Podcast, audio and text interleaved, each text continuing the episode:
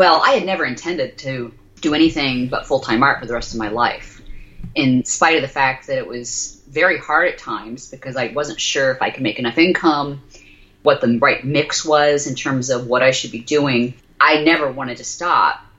However, the universe had a different plan. When I was 44 years old, after four years of doing the art, I was diagnosed with breast cancer. That pretty much threw me for a complete loop because I was healthy, I ate well, exercised, no family history of breast cancer. It was the last thing on my radar. Hi, I'm Daphne Cohn. Welcome to the Creativity Habit Podcast conversations with the artists and makers who use creativity to innovate, disrupt, and elevate. Collage artist and painter Catherine Rains took a very windy road to become the artist she is today. It wasn't until she was 33 that she began making art, believing up until that point that she, quote, didn't have an artistic bone in her body. But needing stress release from her job, she turned to collage making, and she fell in love. Over the next 20 years, Catherine would go on to work while making art, become a full time artist, get breast cancer, get divorced, return back to work, and eventually become once again a full time artist. This is her story. In this interview, we talk about Catherine's journey, and we also talk about her daily routine, how she fit art in every day while working full time, the three core things to focus on when building an art business, the exact phrase Catherine used to manifest her dream job, building an art career while navigating breast cancer and divorce, and the most important strategy for making money when starting out. May you enjoy this conversation and may it inspire you to make your thing and change your world.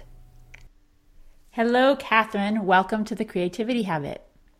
Thank you, Daphne. I'm more than thrilled to be with you. Oh, it's great to have you. It really is. So, I begin every podcast, every interview with your creativity story.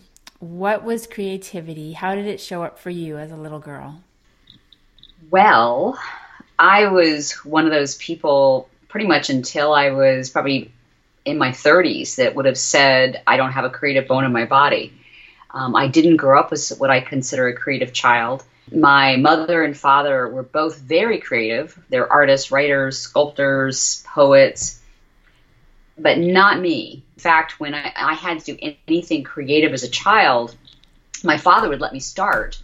And then he would basically take it over and and not only take it over, but he would totally redo it, and I would turn in whatever he created, particularly if it was a, you know a written paper or anything like you had to draw a picture for something. So I really believed that I didn't have any talent.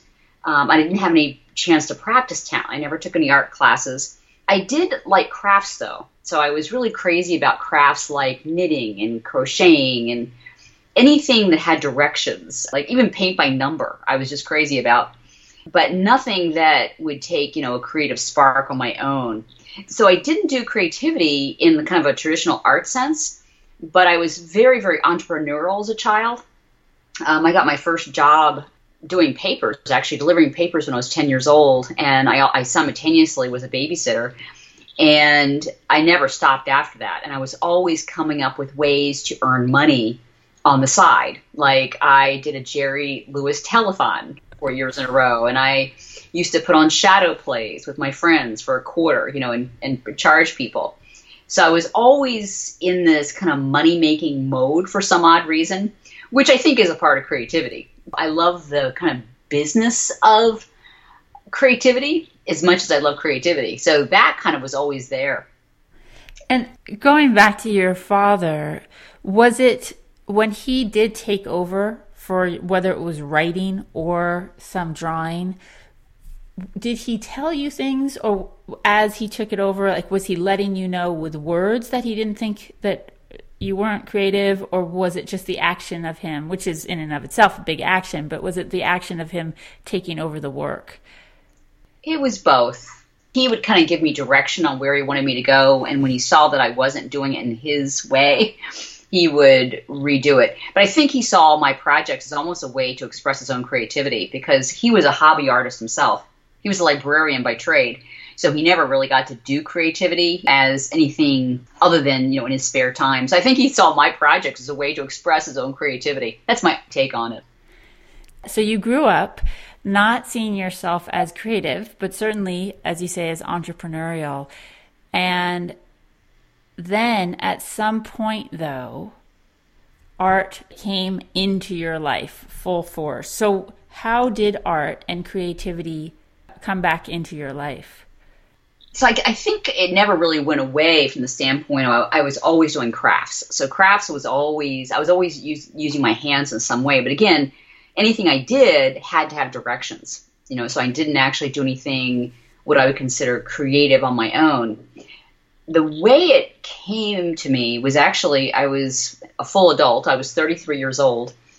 And at that point, I was a director of a career development center for a college. I had planned my entire life at this point to make two more job hops, and I would be a director of a major university like University of Maryland or University of Chapel Hill, University of North Carolina, Chapel Hill.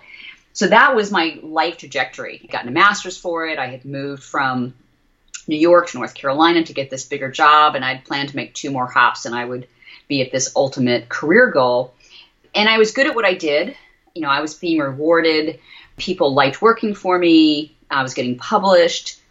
And I was three years into the job, and I was completely miserable. No one knew it because I was only projecting competence. I was good at what I did. And it didn't make sense not to like it because I had put so much energy into getting this job. But I was very, very stressed. And I thought it was kind of ironic that here I'm a career development person. You know, I help kids figure out what they want to do with their lives, and I'm miserable in my own job. So I started doing career development on myself. One of the kind of classic exercises in career development is you write a long list of everything you did as a child but weren't told to do it. So I wrote this list out one day, and in the middle of my list, you know, I had things like play with Barbie dolls, and um, I love to make forts outside, you know, things like that. And one of the things on the list was collage. You know, I had a memory of myself as a 10 year old holding up the only collage I had ever made. I have a picture of myself doing this, and I just remember how much joy that gave me, that simple little collage. So I said, okay, I need to do something. Something's got to give here because I am stressed over the top. So one Sunday afternoon, I gathered all of the catalogs in the house and a couple magazines, ripped them up, and I created my first collage in over 20 years. I literally had so much freaking fun doing this thing that I just kept doing it for the next three years. I just made dozens and dozens and dozens of these what I would consider very juvenile, very unprofessional looking collages. Let me ask but, one quick question, actually, uh-huh. because you said you had a picture of when you were 10 holding up the only collage you ever did. Did you only do one collage while you were a child, or that's the only picture you had of you with a collage? It's to my memory, I only made one collage. That so was it that's the part that was was interesting to me that leaped out at me because you wrote down on this list of things that you enjoyed doing as a child that no one told you to do and collage was one of them and yet you have only one memory of making a collage that's fascinating yeah it must have been a sign you know because it was such an embedded memory that gave me a lot of joy back then yeah and uh, interesting when i did it again as an adult it gave me just as much joy because it was just literally like kind of playing. That's all it was, was playing. You know, what I was creating was pretty bad. I still have that first collage that I made. That was, you know, it was 1993, and it looks awful. but you know, literally just lit my heart on fire. I was so excited about it. So I started creating these piles and piles of them, you know, every day after work. And this was just a hobby. It was just a form of stress relief. But you know, over time, I, I accumulated quite a collection of these things and I started framing them. And I would put them all over my office um, at my college job. My colleagues and my students would come in my office and they would look at these framed collages. There was probably a dozen of them on the wall. They all would make the same comment. They would say some version of, Oh, you have children. and I don't have children, but that interestingly didn't bother me one bit because every single one of them was an expression of my soul. They were a self portrait in some way telling me where I needed to go next. They were inspiring me, but I never saw them as something that I would sell. I knew they weren't professional looking. but I love them, which is why I, you know, put them on my office walls. Well, okay. I have a lot of questions. Okay. And we're going to get into this is only the beginning of your story. I'm very aware of that. So we're, we're going to go a lot deeper into your story. First, I want to make an observation and then ask a question. So the observation is a lot of times when we think of, oh, I want to do that thing that I loved as a child, and we feel like it needs to be this thing that we did all the time. Like we were playing violin 12 hours a day, we couldn't put it down. And then we stepped away from it. And now, years later, we know we need to play the violin.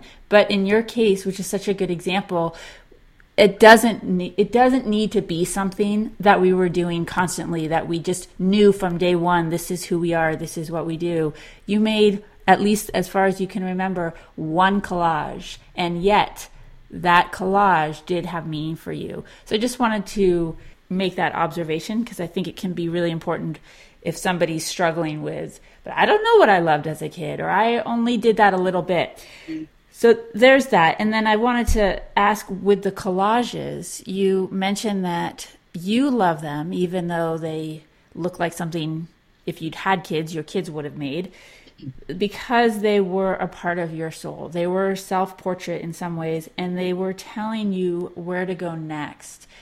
So these collages that you were making were guiding you. And I'm curious what was the process that you had around making them that they would reveal to you whether it's where to go next or, or some type of guidance mm. well i didn't make it real complicated my process for creating a collage would have been it's the same as a kid making a collage literally rip up dozens and dozens of pictures it's literally like putting together a puzzle again like oh there's a picture of a girl a ballerina okay i like that oh, and I like the letter R. I like that. And I like this plate, picture of a plate. And so I would start, you know, moving all the images around. It literally as if I was putting a puzzle together, but I didn't know what the puzzle was supposed to look like. So I wasn't forcing anything. I was, or trying to make anything. I was literally just saying what looks like it should go with what. And the more I did that, the more I realized, oh my God, these things actually go together. To me, it was like magical to see how the pieces sounds weird, but they kind of spoke to each other and they were speaking to me. So it was kind of creating itself by me just choosing images that actually got me excited or like said something to me or I liked the color of it. It was very much a childlike process, but in the process of creating a childlike collage, the collage itself was not forced and it ended up really speaking to me in terms of basically inspiring me that where I am is the right place to be or the next small step I need to take. And granted, it wasn't to be an artist. I wasn't thinking, oh, I need to, you know, make a step to be an artist. It was just, what do I need to do to heal my own soul? Which I was very much into at the time, how to be okay where I was and not try to get somewhere else. So, as you would finish a collage, is it that you would finish the collage and then step back and see, oh, here's this piece of like this insight or inspiration for me or was that happening as you were making it that you were learning from the collage usually as i was making it mm-hmm. and at the end too it, it, happened both ways but for the most part as i was doing it i was kind of the back of my brain realizing that the reason i'm attracted to an image is because you know i wasn't trying to choose it because i'm attracted to it but i'm attracted to it so I just tried to take my brain out of the process and not try to analyze why I'm trying to pick certain things. Rather just, oh, I really love that color or that shape. Let's use that. And it just happens to go in the background with this. You know, it was, it was very organic and childlike. It, because I wasn't forcing anything, the meaning came very easily and naturally to me. Oh, that's so fascinating.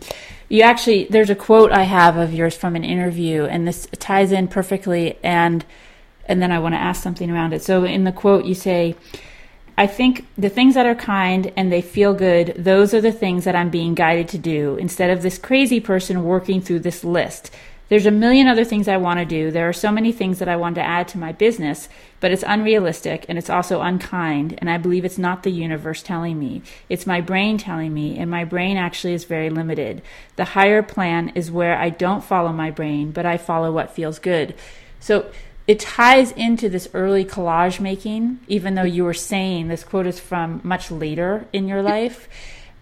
What I'm wondering about with that is where does the brain fit into all of this? Because there must be a place where the higher plan and the insights being revealed when you're just letting things happen and you're playing and having that childlike experience with your art there's that place for it. And then there must also be a place where the brain fits in. So how do they fit together? Oh that's a deep question. You know i think in my experience when i am able to really follow what does feel good or kind or kind of lights me up, even in the simplest way, things work exponentially easier and better for me. When I follow what is logical, what I consider kind of my right brain, what what I should be doing, I'm following the list, the plan. It's not that it doesn't work, but it tends to take 3 or 4 times longer than if I just follow what really is easy and I wish I could say that I do this well. This is a lifelong ambition for me to really let go of the plan. I always live with a plan, a to do list, everything's already written out. But every day, you know, I try to look at my plan or my list, which I consider very much brain stuff. You know, this is all what my brain has decided to do. And I look at the list and go, okay, what really feels great? And what can I let go of? you know, where can I make room for a nap? Because a nap is kind. and it's very hard for me to do that because I'm very, I think it's my entrepreneurial brain part that it wants to push, you know, and make it happen. And that really doesn't work near as well as when I look at my list. I think a plan is great and I think, you know, all the brain stuff is great. But if I don't follow it so religiously, in fact, I kind of like use it as a guideline as opposed to this rigid thing that has to happen, things happen much faster and easier. And I'm guided to the place I need to be as opposed to what my brain thinks I need to be. Right. Exactly. That's what I gathered from what you were saying is that the brain is there to plan the things out, to schedule, to have the to do list, but the insights, the guidance comes from somewhere else. So you're making these collages, we'll go back in time again. You're making these collages, and while you're not seeing them as like the future uh, future art career, you still keep making them. And what's happening all this time with this job that you're in that you don't like? well, I still didn't like it. Three more years passed, and now I'm six years into this job I don't like. Very stressed still. I mean, I love my collage work. That's all great. It, it was a great uh, source of stress relief but I'm still here, six years. At that moment in my life, I couldn't make a move to get out of the job. And I also intellectually knew that I could go get another job. I mean, I could go and take another jump to a bigger job of what I got and make that leap. But I'd be in the same place I am now because I would still bring me with me. So I'd be miserable in the next job. You know, I, I knew the pattern. And in that moment, something just, a phrase popped into my brain and the phrase was, What you resist persists. I'd heard that phrase hundreds of times intellectually, but I never really internalized it and realized that I was resisting my job. And the reason I didn't realize it was because all the things I didn't like about my job, anyone would, would not like. I was being barked at all the time, and uh, I was in a very controversial role where people either loved me or hated me. I was always being judged, and I was managing people that were in war at war with each other. And I mean, who would like this? So to me, it was logical. Who wouldn't resist this? Yet I knew that what you resist persists. So in that moment, it just was like literally someone slapped my face. That's what it felt like. It took me about 10 minutes after that to realize what I needed to do. What I decided was changing jobs was the last thing I needed to do. What I had to do was completely relax into the job I had see if I could at least accept it the way it was.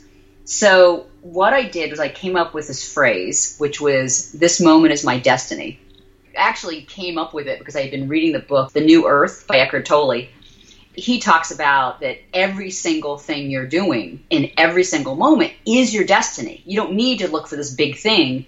Look for walking across the kitchen floor. That's your destiny in that moment. So I took that idea every single time I felt my chest constrict or my little lizard brain go off and go, I do not want to be here. I do not want this person talking to me. I need out of here. Anytime I heard that internal conflict, even though they didn't know what was going on because I'm smiling at them, I say to myself, no, no, no. You are meant to be right here because that is where you are. You have lived your entire life to be sitting in this moment with this person. This moment is your destiny. So just be here fully with them. So for for instance, I had a for some reason this is like this memory that I, will never let go of. I had an employee come into my office, and I was very busy with day, this day, lots of things to do, and they wanted my time because they were really mad at another employee, and they wanted to basically bitch at me. And so, and you know, initially my brain says, "Oh God, are you kidding me? I don't not want to talk to you." But then I said, "No, no, no.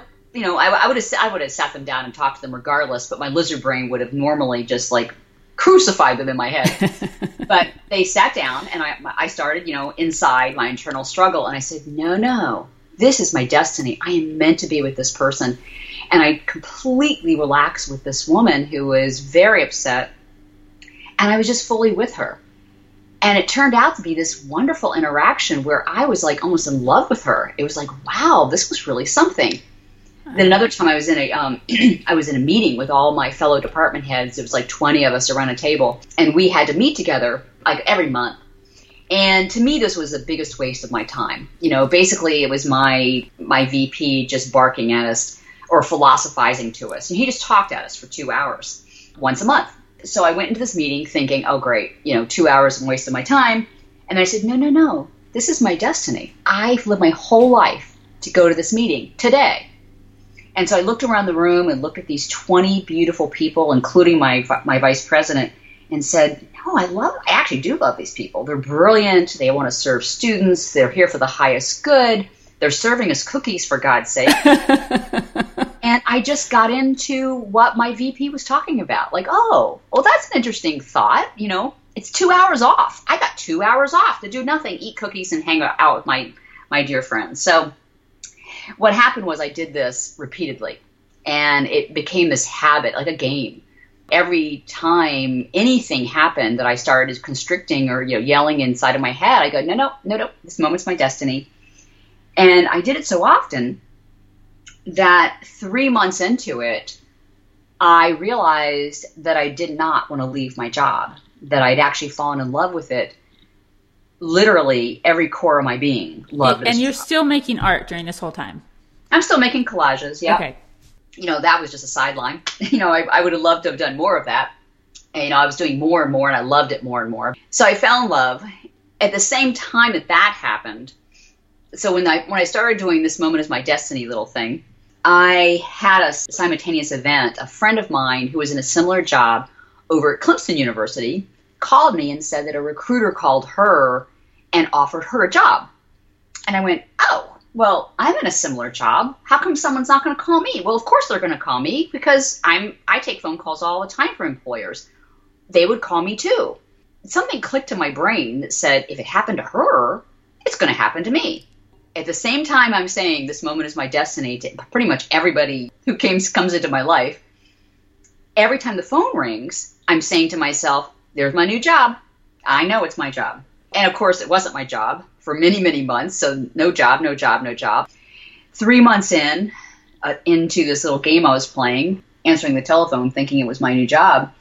Darned if it wasn't my new job. It was a woman calling me up who I had not solicited. I didn't know who she was. And she is calling to ask to see if I was interested in this job, training for the Myers Briggs it was at twice the salary, company car, travel around the country, no staff, work at home. Basically, it was my secret dream job.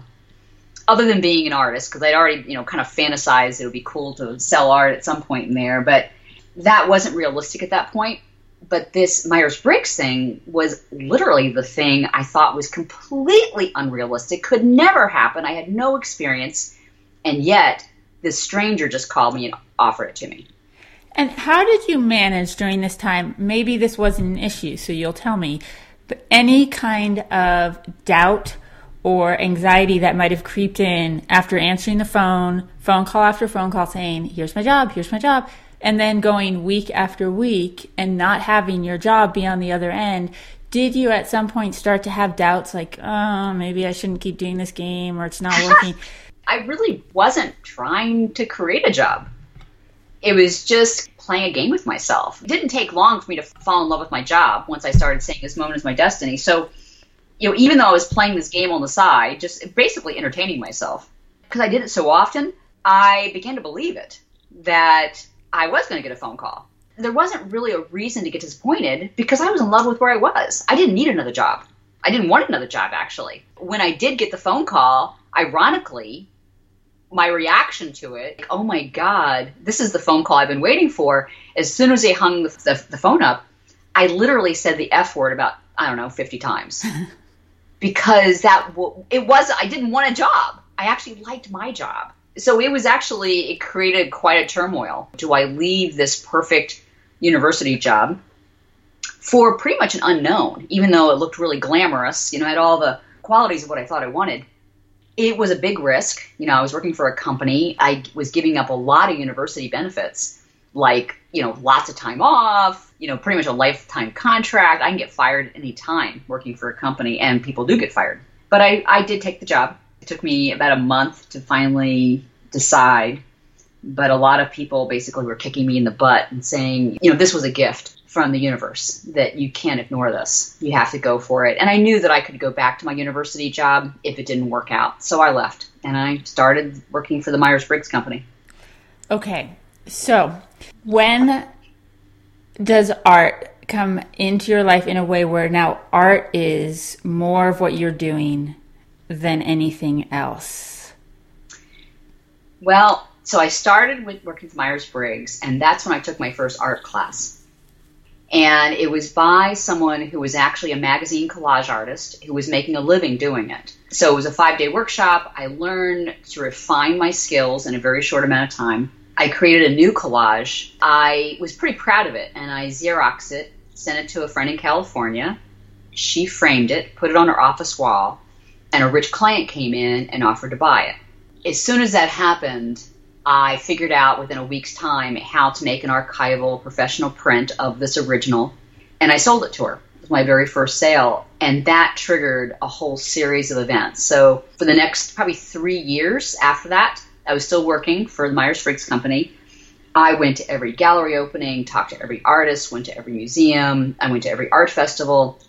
I interviewed everybody I could to try to figure out what do you need to do to make a living as an artist because I wanted to thrive as one. I didn't want to be a starving artist. I didn't have a portfolio. I had just a couple nice, you know, professional looking collages because I was working. It was almost impossible to create a portfolio because I was traveling around the country at the time. And when I was 40 years old, after four years working for the Myers Briggs Company, I just took a, a wild leap of faith with no portfolio.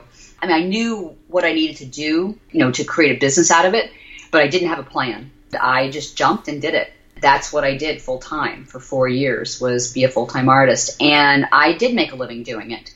And I was just at the point after the end of the four years where I was probably paying a third of my family's bills. I was shooting for half.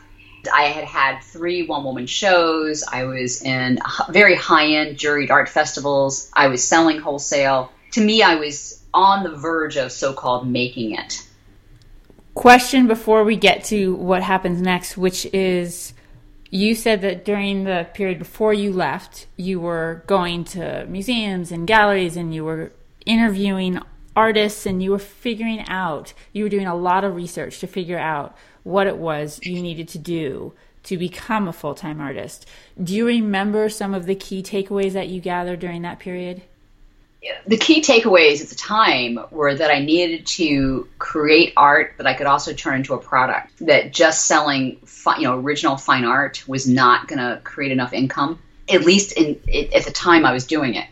So I was figuring out kind of a product mix, put it on journals, cards, magnets. How do you make uh, prints and you know do you do open edition or limited edition how do you mat how do you frame do i do art festivals? Do you do gallery shows? So it was kind of like what's the mix i needed to do in order to make a living as an artist? But actually it's interesting when i quit my job it took me about a year of doing none of those things really. All i was doing for my first year was just creating a portfolio. So i actually had something to turn into a product.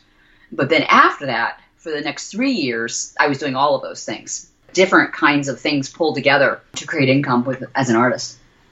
During these four years, where you're a full time artist, how did that feel? Did, was this like, yes, I have found the thing I want to be doing? Did you miss the job, having a steady job? What was that like for you? Oh, God. It was half ecstasy Monday mornings were the, my favorite part of the week because I got to go back to work, which was my doing my art. I thought it was heaven on earth. I can't imagine doing anything more fulfilling that just set my whole body on fire. That was 50%. The other 50% was a lot of anxiousness because, ironically, I wanted to make an income so I never had to get another job. I never wanted to have to work for someone ever again. So I was pretty driven, not doing anything that I had learned from the whole standpoint of what I learned from my previous job, which is just to allow things to happen to me and fall in love with things as they are. Instead, I was pushing like crazy. So you're in this world now where you've been a full time artist. You're doing the thing oh. that you want to do, and 50% of the time it's lighting you up, and 50% of the time you're pushing pretty hard to make it work. So, what happened at the end of those four years? Well, I had never intended to do anything but full time art for the rest of my life, in spite of the fact that it was very hard at times because I wasn't sure if I could make enough income, what the right mix was in terms of what I should be doing. I never wanted to stop. However, the universe had a different plan. When I was 44 years old, after four years of doing the art, I was diagnosed with breast cancer. That pretty much threw me for a complete loop because I was healthy, I ate well, exercised, no family history of breast cancer. It was the last thing on my radar that that would ever happen to me. And plus, I was fairly young. Usually, that doesn't happen to people who are their young 40s. When you when you go through that kind of experience, there's a lot of decisions that have to be made very very quickly trying to, you know, kind of process do you get a lumpectomy? Do you get a mastectomy? I mean, who wants to lose a body part? I mean, it was all very dramatic at the time. But at the same time, I was bringing in everything I had learned from my college job, which is somehow this is what I'm supposed to be going through. This is my destiny too. So I continually relaxed around it and basically said yes to it. I just allowed it to be you know, every time I got dramatic or cried or, you know, thought this was horrible, oh my God, I kind of pulled myself back to earth and said, no, somehow this is going to be probably the best thing that's ever happened to me. So I got through all of the cancer surgery. Remember, I'm in the kind of in between stages of healing from surgery. I'm waiting for the doctor to call to tell me whether I needed chemotherapy or not simultaneously to this, my old job with the Myers Briggs had offered me my job back. Not because of cancer, they had no idea about what had happened. They had offered me to come back um, the following year where I would be on the road for 45 weeks. It was a lot of money for a very short amount of time. They were really offering me a full time job, like permanent. But in my brain, I thought, well, I don't really want a job, but you know, this was being offered to me. So I made a deal with the universe and I said, if I get chemotherapy, if that's what I need to do, I will not take the job because I want to put all my energy into healing my body and I'll continue with a full time art. If I don't get chemotherapy, I'll take the job just for a year. Just, you know, beef up the coffers so I don't have to put so much pressure on myself with art. And, you know, we'll let the universe decide. So within three or four days, the doctor called, said I didn't need chemotherapy, and I accepted the job. And I went back to my old job with the Myers Briggs and went on the road for 45 weeks. So it's very interesting because it was during the time you're making art and doing the thing that you want to be doing, you're also, as you said, you're you're pushing against. You know, you're not going with the flow as, as much as you were prior to in your old job.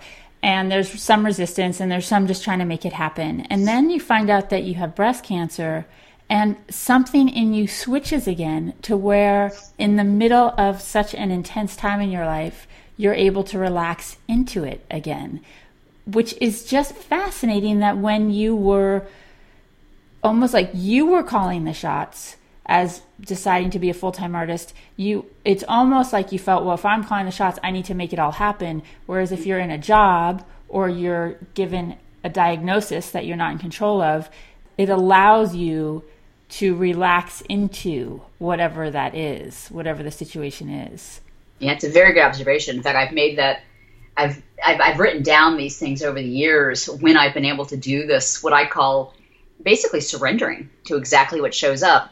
And when it works for me is when I'm in some kind of situation where I really am out of control. You know, I don't like like I was stuck in a job that I really couldn't get out of, or you know, I get breast cancer, and you know, so I don't really have control over it. Whereas you're right, I did have control over my art, so I pushed like crazy, and it doesn't work very well. You know, it took much much longer to get everything that I wanted um, as a full time artist compared to when I don't do that. So I went back to my job. And by the way, I loved doing it. You know, this wasn't like a hardship duty. After the first year on the job, you know, I was always contemplating how to get back to full time art. You know, I never intended to keep my job. This was just a way to make money and, you know, have some fun in the process for a year. At the end of the year, they said, well, you did so good on this. Why don't you do another 45 weeks? So we came up with another way to keep me on the road for 45 weeks for another year. Then the third year, they came up with another way of doing it. And then the fourth year, and the fifth year. And after 10 years of doing this, the training that I, I do train, stand up training for people, it just got better and better. And now I'm a certification trainer for the Myers Briggs. And to me, that's like the, the best ever. I love doing it, I change people's lives. But in the 10 years I was doing that, I did almost no art at all. I tried to bring it on the road, but it just was so hard. And I, I never figured out a way to integrate art into my life again. Did you feel the lack? Oh, it was a, a mourning, you know, a grieving all the time. Yet I, I knew that staying with my co- with the Myers Briggs company was the right thing to do. And an interesting part of the reason I knew it was the right thing to do was at the two or three year mark. I'd already been back two or three years. And again, I was contemplating how to get out always. You know, how can I go back to full time art? At the three or four year mark, um, my husband asked for a divorce. And to be a full time artist, you don't need a partner, but it helps a lot because, you know, it's nice to have health insurance and not have to worry about that or have an extra income just in case you don't bring in another, you know, enough income with sales a certain month. So my husband at the time, now now my ex, he leaves, and but I'm in a full time job where I'm making a decent income. So to me, this deal I made with the universe, I knew in an instant that's why I had to go back. I just didn't realize that I'd stay so long. But all of that worked out perfectly too. I've asked and asked and asked, you know, when is the right time for me to go back to full time art? I always knew that it wasn't the time, you know, that I would know when it was the right time. After 10 years of this, um, in 2015, I realized, you know, something has got to give here because I love doing my day job, but I'm not doing any art. And people will get on my website and go, oh my gosh, your art's amazing. And then I, my heart would just sink. It would just go, oh my God, what am I doing? You know, I love my job, but my art is my calling, it's my life. So 2015, I sat myself down in January and I made a plan to figure out a way to integrate my art with my job. Not give up my job, not give up my art, but do both. And so I made a very structured schedule that basically I had to follow the schedule to fit art in because you know there's so much time during our day like we're answering emails or we're just kind of piddling around that if I could encapsulate all those kind of wasted moments, kind of like I'm not doing anything really useful moments, that I could probably fit an hour of art in every single day. So I got up at five o'clock every single day. On Sundays too, like from five to six, I did some self care work on myself, like meditation, and then at six thirty, I was in my studio doing art, and that's when I was at home. So it happened every day, and I did that pretty much for 365 days. Did you ever feel resistance? Did you ever think, "Oh, not this morning I'm just going to sleep in," or did... Um, occasionally I did, but what really helped was when I first started this, I put myself up with a 30 day challenge, and it was just for myself. So I said, okay, for 30 days, you're going to get up at 5 a.m. and do art every day. And I had a calendar and I marked it off. And I also blogged about it every single day. Not that anyone was reading about my blog, but at least it was kind of keeping me accountable to myself. So after 30 days of kind of getting in the groove of it, and once I, you know, even though I was tired many days, once I started doing the art, I got so excited that I was like, "Oh my god, this is fantastic!" and then I would, you know, then it would propel me to the next day because I knew, you know, there was such a payoff if I could just get myself to that 6:30 point. That's what happened for when I was home. So I'm home one third of the time, and I'm on the road about two thirds of the time. And so I had a different kind of schedule on the road but it was similar. It's just that the all the art was happening at 7 p.m. So from like 7 to 11, I did art and also the business of art as well. Then at some point in there, I realized that I love. I was starting to learn how to paint because up until this point it was strictly collage. Started to paint, and if I wanted to continue learning how to paint, I needed to bring my paint on the road. So I already pack really heavy. I have to bring four suits with me for every trip, so it's which is a very heavy suitcase. It's 50 pounds. But I get free free luggage, so I said, well, why don't I just bring two 50 pound suitcases? So the second 50 pound suitcase is loaded with about 30 pounds of paint, wow, a drop cloth, canvases, you know, water basin, everything I need to basically transform a hotel room into an art studio. And that started probably a year and a half ago. That has given me incredible amount of joy. So that full two years that I've been doing this, you know, having this kind of morning, uh, actually daily ritual of fitting art into my life. You know, the goal is an hour a day. It doesn't always happen now, but it, it did happen religiously for the first year. And at the same time, I was bringing my art on the road. And ironically, I did more art on the road than anywhere else because it was focused, concentrated time, like three hours a night of making art. At the same time, my brain was just always, when is the right time? When can I leave? You know, when can I do this all the time? Just want to interject with one question because I've heard you say about that time when you were doing art religiously like that, that that first year you were very religious in your commitment in your in your dedication to this commitment. And there were times when you felt like you weren't always kind with yourself around it. That mm-hmm. uh, so i just want you to speak for a minute before you get back to the, this next part of your story. Speak for a minute about that because i think as especially for women it's really easy for us to be very hard on ourselves around the commitments we make to ourselves. Yeah, that's a really good point. You know, you know, saying I'm going to do it every single day for 365 days was a way to get me going because it was really easy to make excuses. Because even though art is incredibly fun for me, it's really, really hard to get started because I don't really, I'm not inspired. I don't have an idea when I start. I don't know what I'm going to do. But if I say I'm going to do it, I just start throwing paint around or, you know, moving images around and then something just happens. So it was important to start it that way. But what happened over time is I realized, well, you know, some days I just didn't have time to fit the hour in because I wanted to exercise instead, or I wanted to have lunch with a woman friend, or I wanted to do something else. And I didn't want to beat up on myself. So I came up with some alternative rules over time. And the rules were I didn't necessarily have to do 365 consecutive days. One day I could do two hours of art, and that would count for two days. Hmm. the idea was just not to allow myself to make excuses not to do it because I didn't feel inspired or I didn't have the energy. Because the truth is, on most days, I don't feel inspired. But once I start, give me 15 minutes to a half hour, I am good to go and I can't stop for two hours. And right now, I don't do every single day because now I'm more focused on the business of art and I'm still working a full time job. So I allow myself to create a lot of my art in hotel rooms because that's when I have a lot of dedicated time. Tell me a little more about the business of art because you've mentioned that phrase a couple times now. What do you mean by the business of art? And what are you working on when you say you're working on the business of art?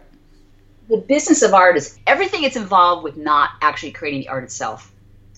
So it's planning my Instagram posts, it's creating newsletters, it's talking to you, it's making a long range plan, it's making a sale, you know, like a cyber sale for um, Thanksgiving. It's all of the pieces that it takes to actually turn this into something where I can support myself doing it. And I would say that takes up, at the moment, 50% of all the time I have, and I have very limited time. So I try to split it, and that's part of the kindness part. As much as I want to do art every day, in order to turn this into something that could support me from a, a living standpoint, I have to put a lot of energy and time into the business part of it, or I'll just be making art and not selling it. You know, in order to make more art, I need more time. To get more time, I need to sell art. So at the moment, I'm putting a lot of energy into the business part of it. I've heard you say that you choose only one to three areas to focus on with your art and business. And in the past, what I heard you say was making art, Instagram, and selling art, if I remember correctly. As you're doing it now, what would you say are those main areas that you're focusing on? Because you mentioned like the newsletter and the cyber sale and Instagram. What are the core areas that you're focusing on? At this moment, and they actually have been the same focus for quite some time, it's been Instagram. So I put probably one to three hours a day in Instagram because it's um, quite an art form all by itself. Yeah. And doing a newsletter because it can't, the, uh, Instagram can't function all by itself. So you have to also nurture the people that are interested in what you do on a more intimate level, which is my newsletter, which comes out every other week, and you know, getting the word out there about what I do and my story, connecting with people who I can share my story with. That's the other part of it. But that's really all I have time for. You know, that's it. Yeah. I want to touch on on Instagram and then where you're going with your art because I know you're headed into a new phase with your art. But with Instagram, uh, you have a large following on Instagram. You spend at least an hour a day on it and up to three hours a day on Instagram. One thing that you said in an interview was you said, Instagram hasn't changed my art, but it's kept me more honest about my art. So I was curious about how it's kept you honest and then also just the role it's played for you in building an art career was funny because I was not into social media at all. I think I started Instagram two years ago. And I read Austin Kleon's book. I think that's how you say Kleon, yeah. Um, show your work. You know, he says you have to show your work every day. I said, okay, I can do that. So I taught myself how to do Instagram as a result. Showing up every single day on Instagram the the honest part is is that for me to feel good about what I'm doing, I have to put out really authentic captions and also talk authentically about what I'm creating. So I try to be as real as I possibly can on Instagram so people so I'm relatable to people. You know, I've heard many times that people buy art from people they like, not just art they like. You know, it has to be a combination. Not that I'm trying to be likable, but I'm trying to connect with people who like my message. You know, they like what I'm trying to say. You know, much of it is a spiritual message integrated with my art. Yeah. And then how are you fitting in that one to three hours while you're also working full time? And I get that right now you're actually not making as much art because most of their time is going into the business of art. But where is that? Is that one to three hours? Is that where you were making art before? Where is that fitting into your day? Yeah, that is that is probably where it goes. Mm-hmm. You know, I do it first thing in the morning. I make a grid. Uh, I actually plan my pictures out three weeks in advance, and I plan my captions out one week in advance, just so it's not so hard. Like when I'm traveling, I don't have to sit there and stop and figure out what am I going to post or what am I going to say. But then it takes a lot of time every day to connect with the people that that choose to connect with me. You know, so I, I respond back to every single comment. And because of that, I have an engaged audience. You know, people do come back, and I feel like I have a lot of friends on Instagram, like genuine friends who are both patrons of my art and are just people I love. They they'll never buy art from me, and I don't really care. We're just connecting on a very real level. Yeah, I mean, it's how you and I met right. was through Instagram. I've met a lot of people that I've interviewed through Instagram. It's it's incredible how powerful a medium it is. It is. Now, one of the things, Catherine, that you mentioned is spiritual. You talked about your art as spiritual, and obviously, you're a spiritual person because you've talked about guidance, you've been guided, you have gone through a lot of what people would term traumatic events, and you've handled them with a lot of grace, and you've used incredible insights to really steer your life. And I know that spirituality plays a piece in your art as well. One of the things that you have is the names of your pieces. So some of your pieces have titles like This Moment is My Destiny, like what you talked about earlier. Guidance surrounds me. Something incredible is about to happen. Tell me about the role of spirituality and affirmations in your art and why they're important in your art. They're inseparable. You know, from the very beginning, my art spoke to me and I felt like it was giving me information. And it does the same thing now. You know, so whenever I create anything, I believe that it's either I'm making it for myself to teach myself, or it's meant to go actually teach someone else. But the titles are as important to me as the piece itself. Hmm. So I don't just make art like as a p- pretty thing to hang on the wall. I make it to inspire other people to find what is important to them and to inspire them to move toward what's important. And that's always been the case from the very beginning. So it takes me quite a long time to actually to create the title. I have a, a, running list on my phone. I have a huge file of titles. I'm constantly looking for other people, other artists, you know, what they title. Oh, I want every title to say something that would inspire someone. Wow. So when they see it, they go, you know, it, it touches them in some way, in addition to just seeing pretty art. You know, it's the title. And, and I know that people actually buy my art as much for the title. The title spoke to them. It's amazing. It's amazing to hear you say that you spend such a significant amount of time on the title alone and how important that is. Because, in one sense, the image that you're creating through collage and through painting is what you're communicating to the to your audience to the person who's taking in your art appreciating your art but the words are also communicating that like they they are both your art mm-hmm. they are so okay where is your art going now so my art so i've for the last two years you know I, I figured out how to pull my art and my job together I've pretty much continuously asked the universe, tell me when's the right time. I don't want to jump again like way I did when I was 40. I want to do it from a place of I'm compl- I completely know this is the right time. Three different times over the last two three years, two years, I thought it was the right time, and something very clearly happened that pulled me back. About three months ago, I was talking to my art coach and we were going over what's possible and not possible, you know, working full time and, you know, running an art business. And something just clicked in my brain that I'm never going to be able to do what I really want to do if I continue working full time. And it became so clear that in the same moment, I got a message in my head that said, It's time, ask your boss. Up until this moment, my company was really not open to the idea of anyone not working full time you know, you either work full time or you don't work at all.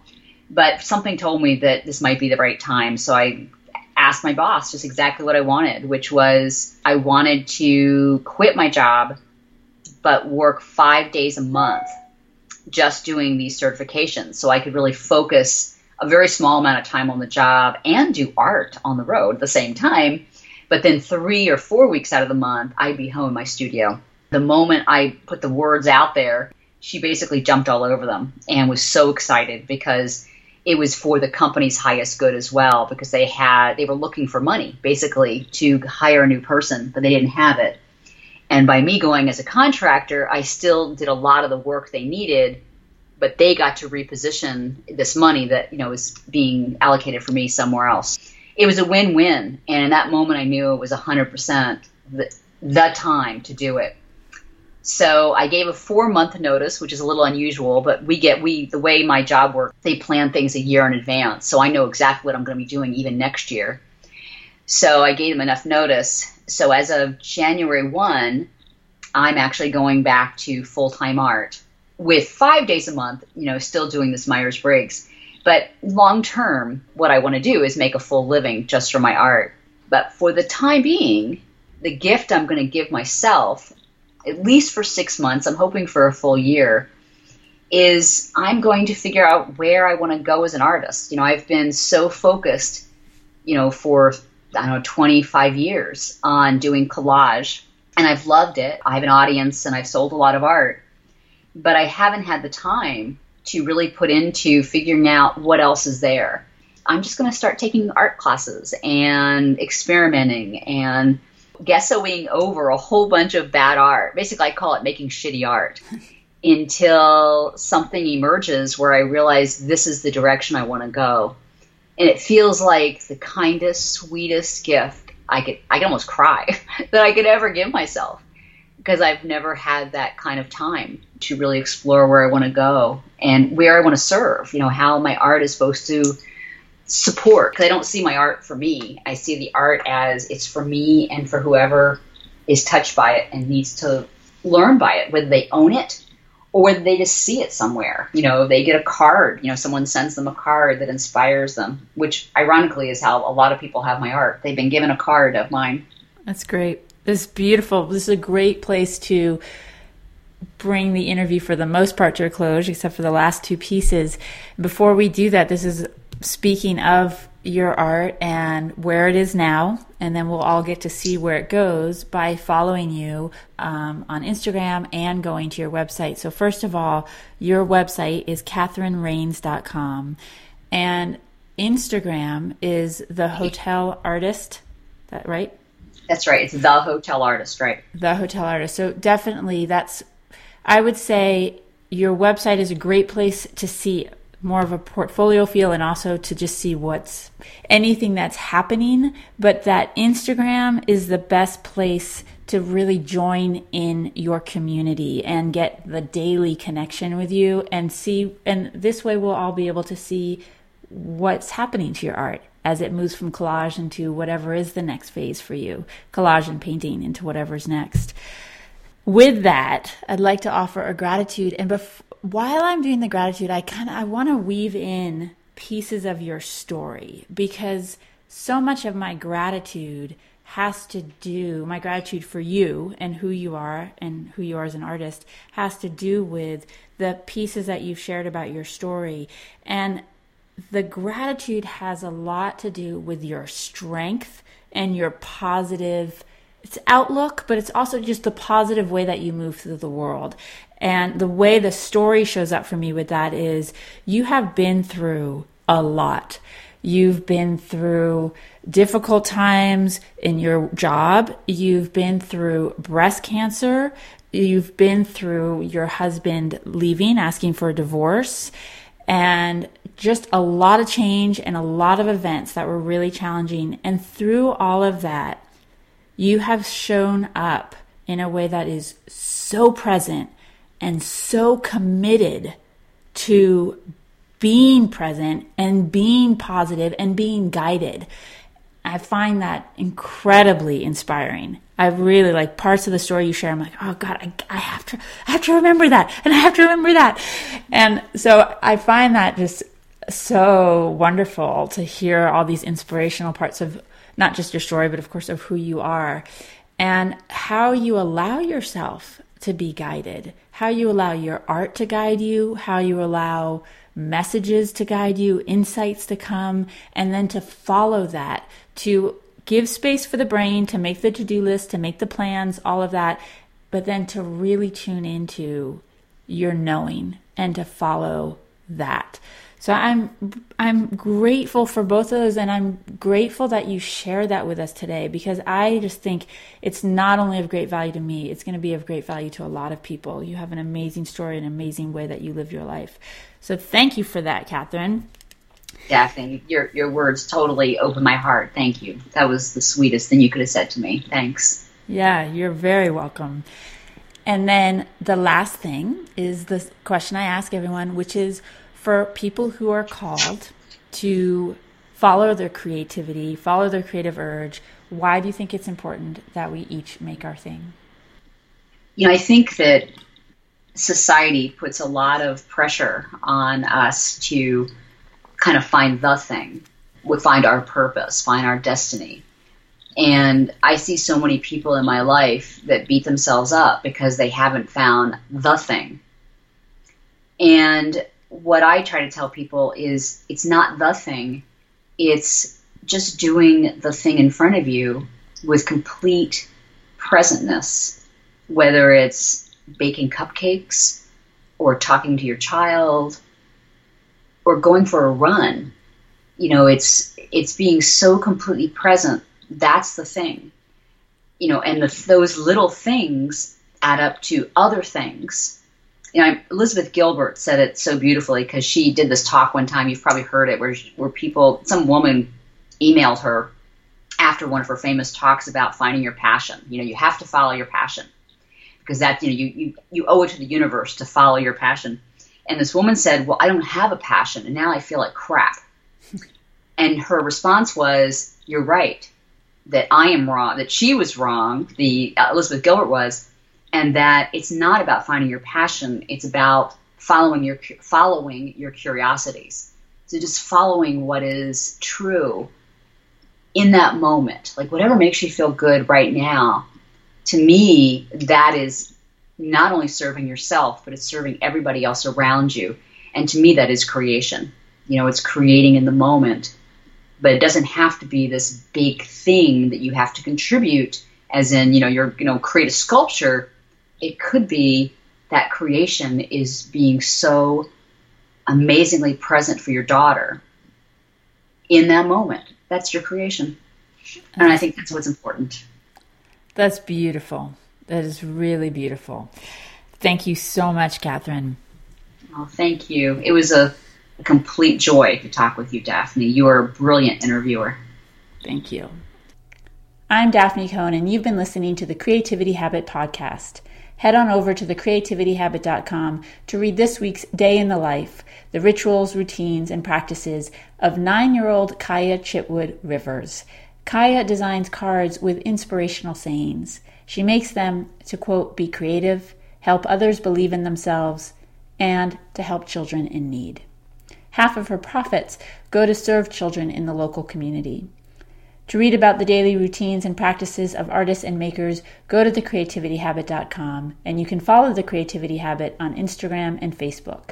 If you haven't yet, please go to the iTunes podcast and subscribe, rate, and review this podcast. And then join me for another Creativity Habit podcast after the winter break. This is the last podcast until sometime in January. May the holidays be a wonderful, refreshing, and beautiful time of year for you. And thank you for listening.